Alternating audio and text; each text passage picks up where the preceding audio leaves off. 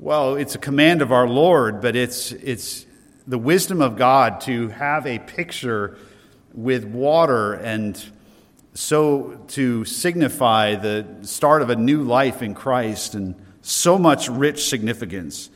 But I want to focus tonight in particular on uh, one, one of the many truths presented in Romans 6. Uh, Rebecca already referenced Romans 6 in her testimony. I want to read tonight verses 3 through 13. The Apostle Paul wrote, Do you not know that all of us who have been baptized into Christ Jesus have been baptized into his death? Therefore, we have been buried with him through baptism into death, so that as Christ was raised from the dead through the glory of the Father, so we too might walk in newness of life. For if we have become united with him in the likeness of his death, certainly we shall also be in the likeness of his resurrection. Knowing this, that our old self was crucified with him, in order that our body of sin might be done away with, so that we would no longer be slaves to sin. For he who has died is free from sin. Now, if we have died with Christ, we believe that we shall also live with him knowing that Christ, having been raised from the dead, is never to die again, death no longer is master over him. For the death that he died, he died to sin once for all. But the life that he lives, he lives to God. Even so, consider yourselves to be dead to sin, but alive to God in Christ Jesus. Therefore, do not let sin reign in your mortal body so that you obey its lusts and do not go on presenting the members of your body to sin as instruments of unrighteousness, but present yourselves to God as those alive from the dead, and your members as instruments of righteousness to God. Amen. Of course, in the letter to the Romans, Paul unfolds perhaps the most glorious and straightforward and magnificent presentation of the gospel in all of the New Testament. Uh, the opening chapters, of course, present that God is, in fact, his wrath is upon all men and women who are in obedience and disobedience, rather, for all have sinned and fall short of the glory of God. Our sin is serious, and, and all have sinned, and there is none who do good, no, not one. But in view of that reality that all are sinners, God has made a wonderful way for sinners to be saved. And it is not by asking them to do something for themselves, to live a better life, to get their act together, although certainly repentance is called for, but it is not by repentance that we are saved. It is not by our own works, but by the work of another, namely Jesus Christ. And so, this gospel is so wonderful. It is so much a gospel of grace. It is so clear in the opening chapters of Romans that no one is saved by their own efforts. You don't work this out by yourself. You don't wait till you're good enough to present yourself to God. You will never be good enough. There is nothing you can do to ever save yourself. It is only through faith in Jesus Christ and his finished work. And that gospel is so free. It is such a gift of God. It is, it is so lavish. It is so extraordinary. It is offered so broadly, so freely, so genuinely to dead, lost, wretched sinners like you and like me that there are even some who would take that message, that gospel of grace, and turn it into a form of licentiousness. That is, thinking, well, if it's that free, if it's that gracious, then I can sin. And Paul's asking in the beginning of chapter 6, verse 1, What shall we say then? Are we, to, are we to continue in sin so that grace may abound? May it never be. But I want you to note before we go any further that the, the gospel, the saving gospel, is that gracious. It is that free. And we need to be careful to guard that. There is never a time, again, when any man or woman will ever work their way back to God. There is never a time or a place where a man or woman will get themselves ready to be made right with God. It is always by grace, which humbles us, humbles the sinner. There's, I'm dead in my trespasses and sins. There's nothing I can do. It humbles the sinner and it exalts the God who saves freely by his choice and by his grace. So, having been saved by grace through faith, as Rebecca has testified tonight, and as we are baptized and we step out in obedience to Christ, how is it that we live the Christian life? What is, what is our understanding of the Christian life? And Paul, here in Romans 6, in the verses I've read tonight, lays out to us the theology or the reasoning of how a Christian is to think about our life. Now that we have trusted in Christ, now that we have been baptized, how are we to live? And the answer is we live like Christ. Now, on the face of it, that may sound discouraging. I mean, that, that sounds, uh, yeah, uh, Jesus is perfect. I'm not perfect yet. I still sin. Yeah, well, hold on, wait. Broadly, though, speaking, if, if you are placing your faith in Jesus Christ, the way that God saves you is by grace through faith, uniting you with the person and the work of his Son, so that you are brought along with Christ. So that as Christ suffers and dies on the cross, God reckons your sins as being accounted in Christ in his work on the cross. When Christ dies and is buried, as you are united with him in the sight of God, God reckons and counts you as being buried and having paid the penalty of sin, which is death. The wages of sin is death, Paul says.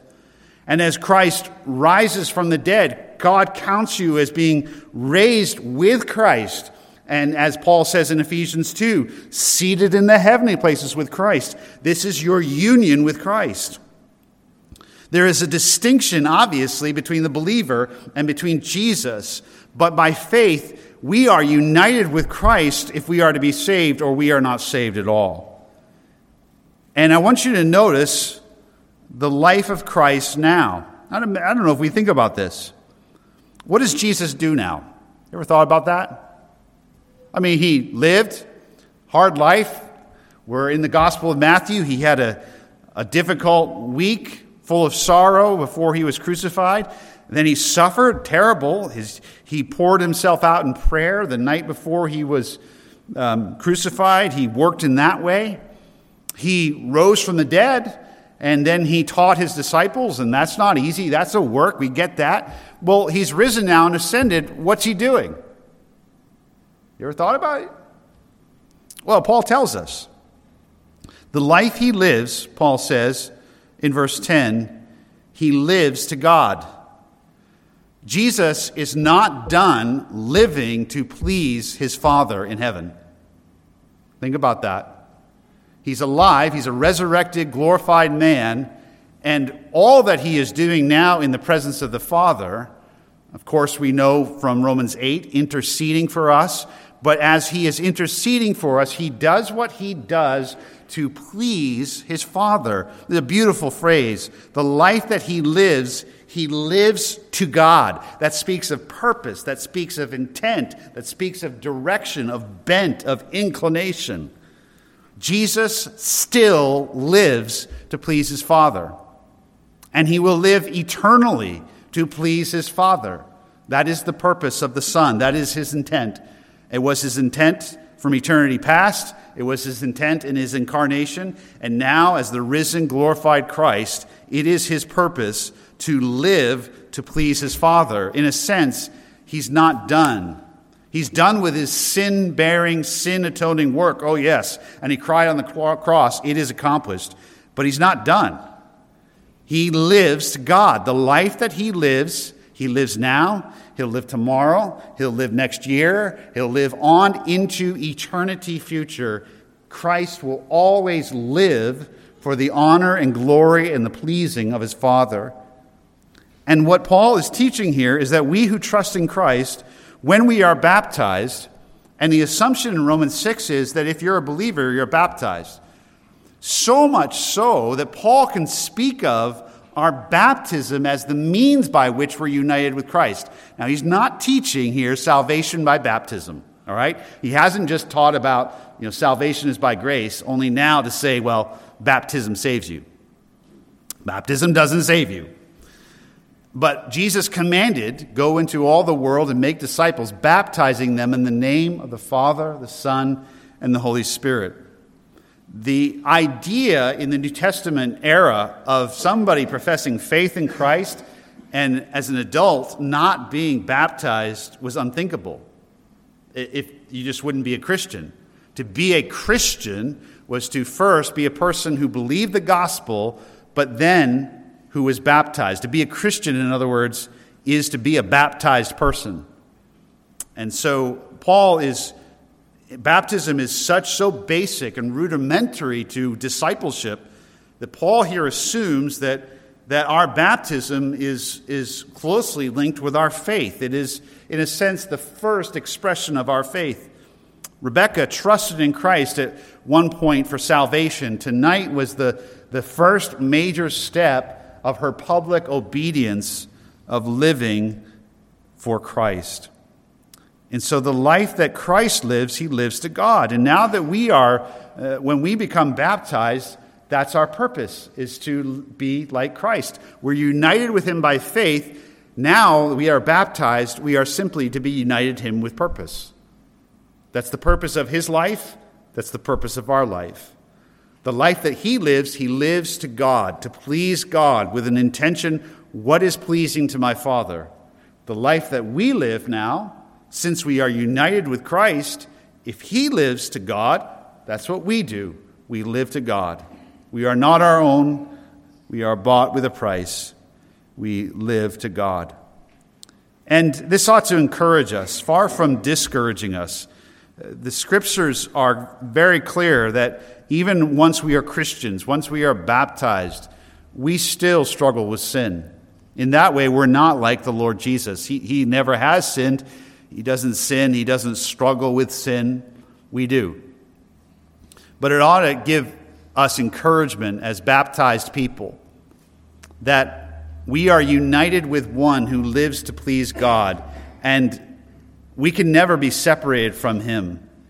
And so, what God is doing and will do in Rebecca's life and all those who, who immerse themselves, as it were, in the Word of God, is He will make us more and more like His Son. And there's hope because Jesus lives to God, I also can and I also will. But it does take determination. Note this Paul is calling and he's commanding baptized Christians, and that's the only kind he knows of to live in obedience to God and to live for God. We die to sin when Christ died for our sins. Our sins were borne away, they were atoned for. We are no longer to have a casual view towards sin, but we are to be like Christ in increasing measure, and we live to God. And this is, again, great encouragement I don't live to God as I ought to now, but because by God's grace I'm united to Christ, I will. But it's a process. It's why sanctification is a process. It's not going to happen instantaneously in a moment. It's going to be a process. So tonight, Rebecca has, in a sense, just started in her following Christ in obedience. It's a reminder for those of us tonight who were baptized a long time ago. We started. Where are we tonight? Where are we tonight? What's our intent? Do we intend to live to God? If we are united with Christ, we must. We must. For he lives to God. The life that he lives, he lives to God. And we have been united with him so that we will no longer be slaves to sin, but that verse 8, we shall also live with him live with him and live as he lives, live to God. So tonight we want to pray uh, for each one here, but especially for Rebecca as, as she continues the process now of becoming more like Christ. But this is a challenge from Romans 6, but it's also, I hope, a great encouragement. If, if if God did the work in saving us by grace, and then from baptism onward say, said to us essentially, now you take it from here, uh, I'd be done. I'd be greatly discouraged. But if truly you're a believer and through baptism and through your faith you've been united with Christ, take heart. He lives to God. You will too. And you can start now. In fact, you must. We must, because we're united with Christ. We must live to God. Let's pray. Father, we thank you for the wonderful gospel of grace, and we thank you for the wonderful encouragement, the truth of the, our union with Christ is. We are so grateful that we do not work out our salvation on our own. We do work it out with fear and trembling, but we take heart that it is you who works in us, and that by your grace, through faith, we are united spiritually to your Son and can never be separated from him, so that as he is, we are and will be in full measure one day. Be with Rebecca as she steps out in obedience, as she as she continues to trust in Christ and she struggles with sin. We pray that you'll protect her from the evil one who will seek to cast her down.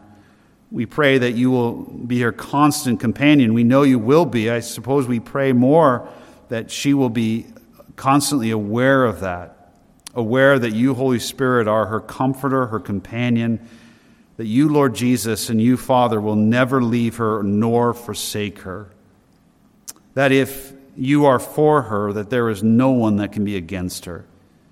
We pray that you would grant to her a humble and contrite spirit, that she would love you all the days of her life, that you would strengthen her greatly in her walk. We pray that for each believer here tonight as we've witnessed this baptism. May our mind go back to the day that we made a public commitment to you.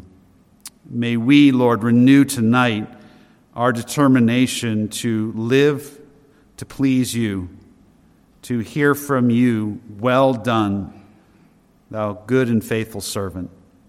And strengthen us, we pray, in this great work which we cannot possibly do apart from your own Spirit.